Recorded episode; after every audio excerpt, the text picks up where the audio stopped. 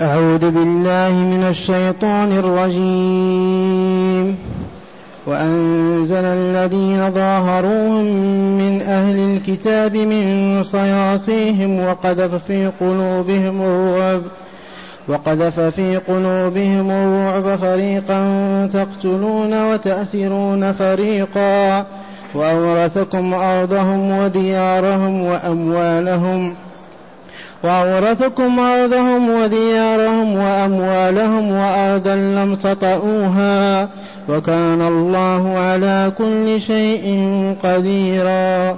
معاشر المستمعين والمستمعات من المؤمنين والمؤمنات هاتان الآيتان آخر ما جاء في في غزوة الأحزاب. ونذكركم بما سبق أن علمتم وهو أن اليهود عليهم لعائن الله لما حاولوا قتل عيسى عليه السلام وصلبوا من تمثل به أصبحوا أعداء ألدا لأتباع المسيح عليه السلام. أصبحوا أشد أعداء النصارى المسيحيين. فكان المسيحي لا يقدر على أن ينظر إلى وجه يهودي. إذا رآه يعرض عنه ولا ينظر إلى وجهه بحجة أنه قاتل إلهه. ويكفيكم الصليب المعلق في أعناق النصارى ومن ثم تضايق اليهود مضايقة شديدة من الروم وهم المسيحيون ونزحوا إلى هذه الجزيرة المباركة. فنزلوا بتيماء ونزلوا بخيبر ونزلوا بالمدينة. ومن عوامل نزوحهم إلى هذه الديار من عوامل نزوحهم إلى هذه الديار والبقاء فيها هو ما عندهم في التوراة أن نبي آخر الزمان ينزل بهذه المدينة يثرب ذات النخيل والسبخة وأنه يخرج من مكة بين جبال فاران ويأتي المدينة. فقالوا إذا خرج هذا النبي آمنا به واتبعناه واسترددنا سلطاننا ودولتنا وعزنا وكمالنا وأخذناه من المسيحيين. فنزل بهذه المدينة ثلاث قبائل. قبيلة بني قينقاع وقبيلة بني النظير وقبيلة قريظة التي حديثنا الليلة عنها. أما بنو قينقاع فبمجرد أن عاهدوا الرسول وأن وأن وأن بصك معروف خانوا. جاءت امرأة تساوم يهوديا في قضية وإذا بيهود يسخر منها ويرفع غطاءها عن جسمها. فيضربه مسلم فيقتله فثارت الحرب. فكانوا قد نقضوا عهدهم فما كان من من شأنهم إلى أن أجلاهم الرسول صلى الله عليه وسلم من المدينة عن آخرهم. شفع لهم أحد بني أحد الأنصار في هذا الخروج. أما بنو النظير وهم شرق المدينة فإنهم أرادوا قتل النبي صلى الله عليه وسلم بعد العهد والموافقة الموجودة احتالوا عليه في يوم من الأيام وأرادوا قتله. وبيان ذلك أن قضية مالية يجب على اليهود أن يشاركوا فيها مع رسول الله صلى الله عليه وسلم. ديات ترتبت فذهب رسول الله صلى الله عليه وسلم إليهم ومعه أصحابه ونزلوا تحت ظل جدار أفرشوا لهم فراشا وقالوا الآن نجمع لكم المال. وإذا بهم يأتون بمطحنة أيام كانت المطاحن من صخور رحى ومطحنة وطلعوا بها إلى السطح وأرادوا أن يطلقوها على رأس رسول الله صلى الله عليه وسلم.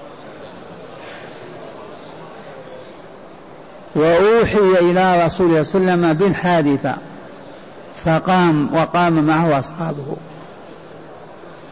وما إن نزل عاد إلى المدينة المسجد حتى أعلن الحرب عليهم لأنهم خانوا عهدهم وإلا لا. في خيانة أعظم من هذه هزموا وصمموا وباشروا قتل النبي صلى الله عليه وسلم.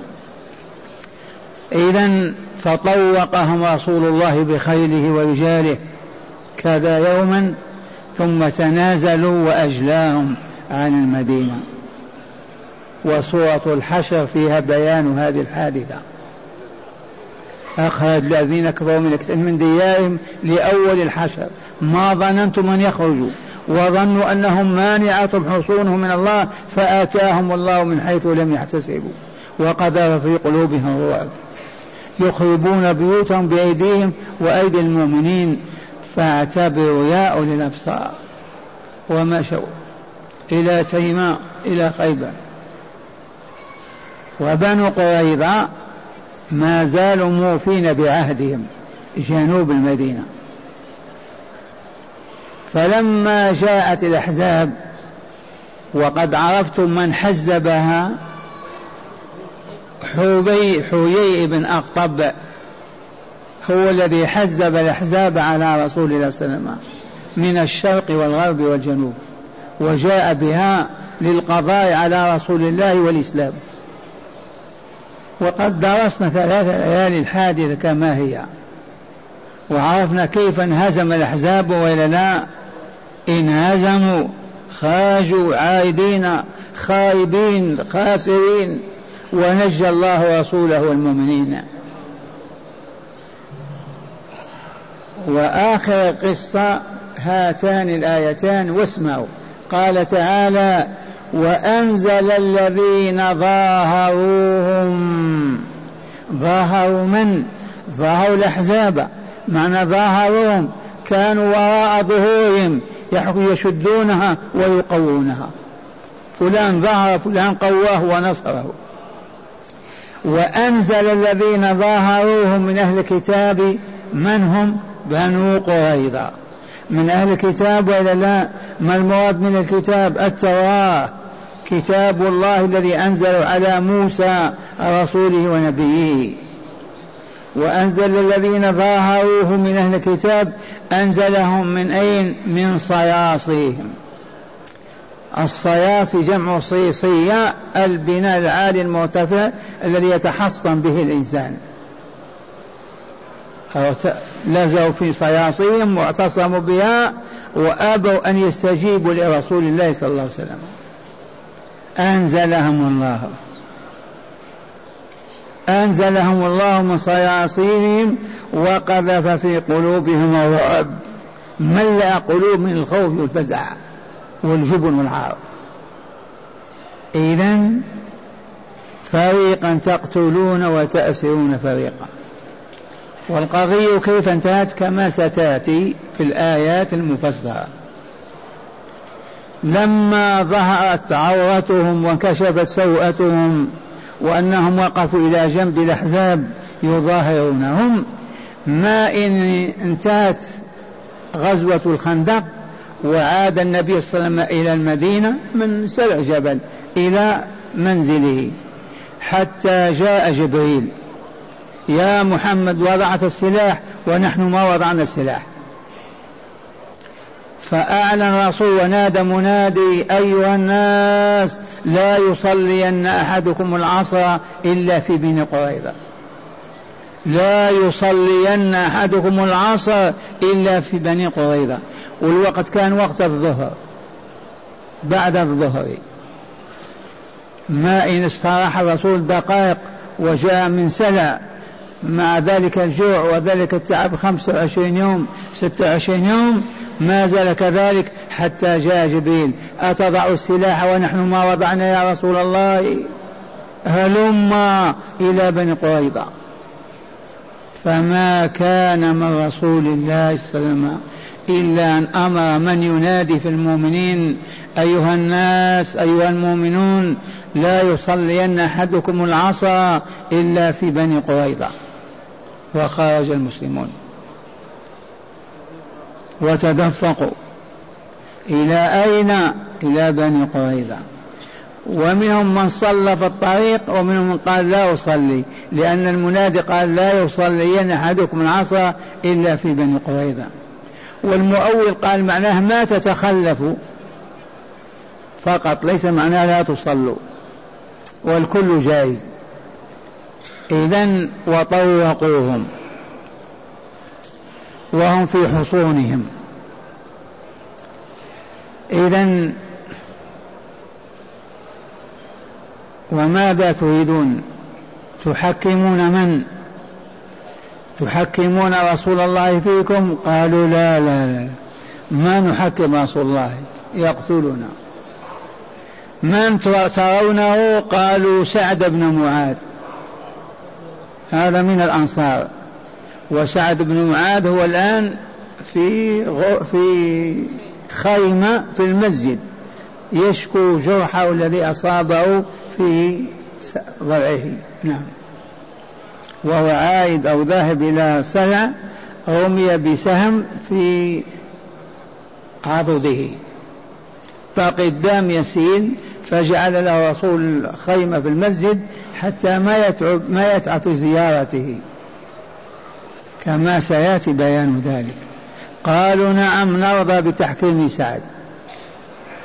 فحكم سعد بقتل رجالهم وسب نسائهم وأطفالهم. فقال الرسول صلى الله عليه وسلم لقد حكمت يا سعد بحكم من فوق سبع سماوات. حكم الله. فما كان منهم إلا أن اهبطوا أيها الرجال. فهبطوا وجمعهم في دار قريب من هنا لأحد النساء وأمر أصحابه أن يحفروا خندقا وأمر علي والزبير أن يأتوا بهم واحدا واحدا يضربون رأسه بالسيف ويرمونه في الخندق حتى صفوا حسابهم. قرابة السبعمائة مقاتل. وسبوا النساء والأطفال ووزعوهم بين المسلمين. وأغلبهم هداه الله واستفاد ودخل في الإسلام. هذه وقعة الخ... وقعة بني قريظة. اسمعوا الآيتين وأنزل الذين ظاهروهم من أهل الكتاب أنزلهم منين من صياصيم من حصونهم وقذف في قلوبهم الرعب أي الخوف. فريقا تقتلون أيها الرسول والمؤمنون وفريقا تأسرونهم. الفريق الذي قتلوه الرجال والذي أسروه النساء والصبيان. وأورثكم أرضهم وديارهم. أورث الرسول والمؤمن أرض بني قريظة ولا لا بساتينهم مزارعهم ديارهم كما هي. وأورثكم أرضهم وأموالهم. بقي لهم مال كل ورثه الرسول والمؤمنون. وأرضا لم تطئوها. أي وأورثكم أرضا أخرى غير أرض بني قريظة لم تطئوها بعد. ألا وهي أرض خيبر. بعد سنة من الآن دخلوا خيبر. وأورثكم أرضا لم تطعوا بأقدامكم ولم تمشوا على أرضها. ما هي هذه؟ خيبر. ويصح أن يكون اللفظ حتى فارس والروم كل أرضا ما وطعوها وأورثهم إياها. لكن أقرب احتمال أنها خيبر. لأنهم في السنة الخامسة في السادسة مشوا, مشوا إلى بيع إلى ماذا؟ ما تذكرون؟ ما تسمى غزوة ماذا سميناها؟ تلك التي كانت فيها المصالحة والمعاهدة الحديبية. إيه كان الشيخ أمامنا أبو سعد يذكر إلى ما فيه. في السنة الثالثة ذهب الرسول لما؟ لأن انهزام العرب والمشركين شجعه على أن يعتبر هذا العام الآتي. انهزموا. وخرج باثني عشر ألفا من المدينة بالفعل ونزلوا بالحديبية وتمت مصالحة كما تقدمت. ما إن عادوا حتى ذهبوا إلى خيبر. في السنة السادسة ففتح الله عليهم خيبر. هذا معنى وأرضا لم تطأوها بعد وهي أرض خيبر. وكان الله على كل شيء قديرا. ما أراد شيئا إلا قدر عليه وفعله. إذ لا يعجز الله شيء إذ هو الذي يقول للشيء كن فيكون فسبحانه لا إله إلا هو ولا رب سواه. هيا معنا مع شرح الآيات في الكتاب لنزداد علما وبصيرا. معنى الآيات قوله تعالى وأنزل الذين ظاهروهم من أهل الكتاب. ظاهروا من؟ نسيتم. الأحزاب وأنزل الذين ظاهروهم من أهل الكتاب من صياصيم. هذا شروع في ذكر غزوة بني قريظة. إذ كانت بعيد غزوة الخندق في السنة الخامسة من الهجرة في آخر شهر القعدة. وخلاصة الحديث عن هذه الغزوة أنه لما ذهب الأحزاب وعاد الرسول صلى الله عليه وسلم والمؤمنون إلى المدينة وكان بنو قريظة قد نقضوا عهدهم وانضموا إلى الأحزاب من المشركين عونا لهم على رسول الله والمؤمنين. فلما ذهب الأحزاب وانصرف الرسول صلى الله عليه وسلم والمؤمنون من الخندق إلى المدينة فما راعى الناس فما راعى الناس إلا ومنادي رسول الله صلى الله عليه وسلم ينادي إني ينادي إلى بني قريظة إلى بني قريظة فلا يصلين أحدكم العصر إلا في بني قريظة وهي على أم على أميال من المدينة. حوالي خمس أميال. وذلك أن جبريل عليه السلام أتى النبي صلى الله عليه وسلم ظهر ذلك اليوم فقال يا رسول الله وضعت السلاح إن الله يأمرك بالسير إلى بني قريظة. فقام رسول الله صلى الله عليه وسلم وأمر مناديا ينادي بالذهاب إلى بني قريظة. وذهب رسول الله صلى الله عليه وسلم والمسلمون فحاصروهم قرابة خمس وعشرين ليلة. وجهدهم الحصار وقذف الله في قلوبهم الرعب. فقالوا فقال لهم رسول الله صلى الله عليه وسلم أتنزلون على حكمي؟ فأبوا. فقال أتنزلون على حكم سعد بن معاذ؟ قالوا نعم. فحكمه فيهم فحكم بأن يقتل الرجال ويسبى الذراري والنساء وتقسم الأموال. فقال الرسول صلى الله عليه وسلم مقررا للحكم لقد حكمت فيهم يا سعد بحكم الله من فوق سبع سماوات فحبسهم رسول الله صلى الله عليه وسلم في دار بنت الحارث من نساء بني النجار. سجن هؤلاء الرجال وخرج إلى سوق المدينة فحفر فيها خندقا ثم جيء بهم وفيهم حيي بن أخطب الذي حزب الأحزاب وكعب بن أسد رئيس بني قريظة. وأمر عليا والزبير بضرب أعناقهم وطرحهم في ذلك الفندق. في ذلك الخندق. فقوله تعالى وأنزل أي الله جل جلاله أنزل بقدرته الذين ظاهروه من أهل الكتاب أي ظاهروا الأحزاب وكانوا عونا لهم على الرسول صلى الله عليه وسلم والمؤمنين وهم يهود بني قريظة.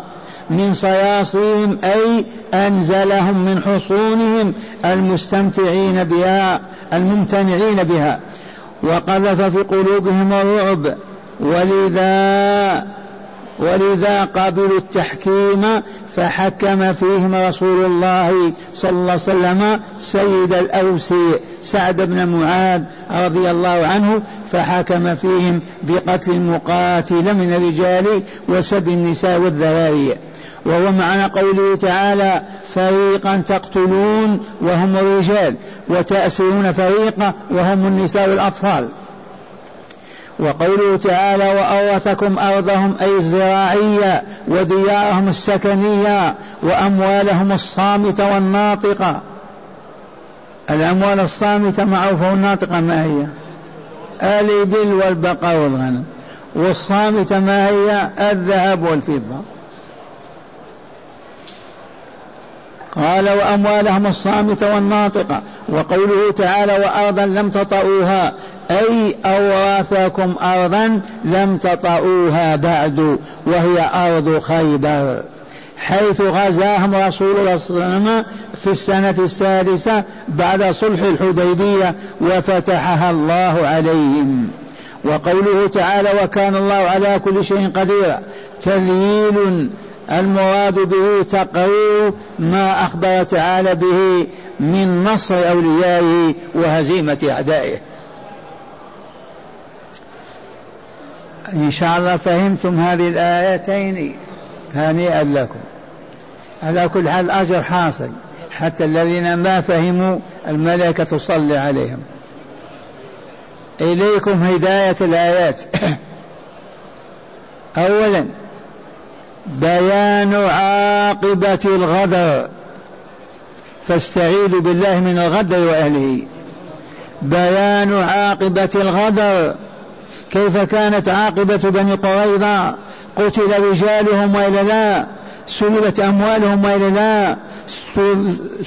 استعبدت ذراريهم ونساءهم ولا لا؟ بسبب ماذا؟ الغدر. كانوا على عهد مع رسول الله وثيقة. مطبوعة.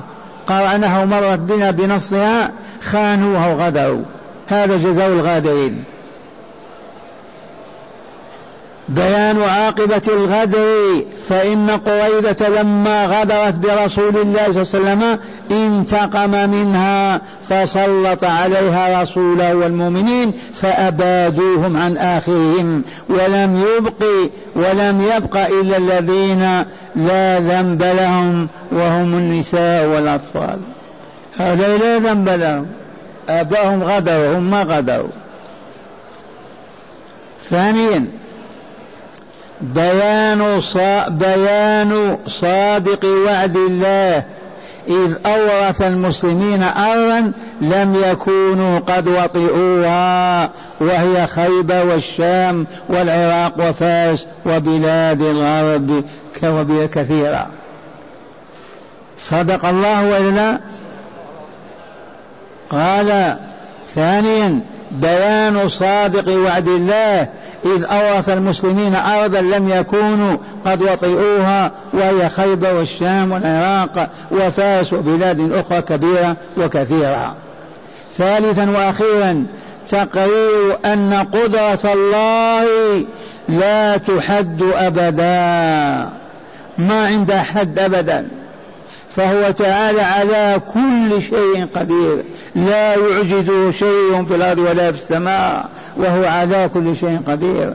فهيا نفزع إليه هيا نتوب إليه هيا نرجع إليه ونبتعد عن العدو عن إبليس والشياطين فنوالي ربنا فيرفع درجتنا ويعلي مقامنا ويسودنا كما سود سلفنا. وإلى متى ونحن معرضون عنه؟ ننتظر ماذا الهزائم بعد الهزائم والعقوبات بعد العقوبات. والله نسأل أن يتوب علينا وعلى المؤمنين.